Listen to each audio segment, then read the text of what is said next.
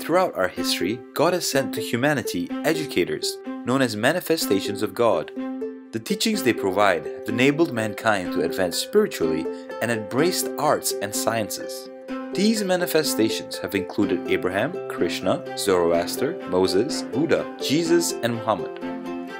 Baha'u'llah, the latest of these messengers, explained that the religions of the world come from the same source and are in essence successive chapters of one religion from God. Baha'is believe the crucial need facing humanity is to find a unifying vision of the future of society and of the nature and purpose of life. Such a vision unfolds in the writings of Baha'u'llah.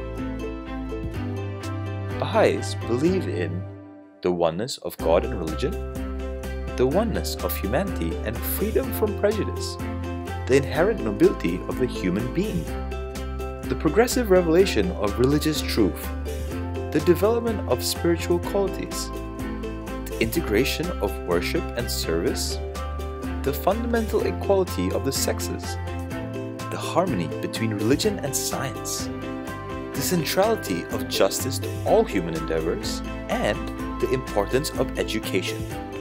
Baha'is try to define their inner lives in accordance with the teachings of Baha'u'llah. The community to which they belong is one of learning and action. Baha'i communities are free from any sense of superiority or claim to exclusive understanding of truth.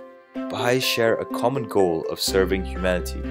It is a community that strives to cultivate hope for the future of humanity, to foster purposeful effort, and to celebrate the work of all those in the world who strive to promote unity.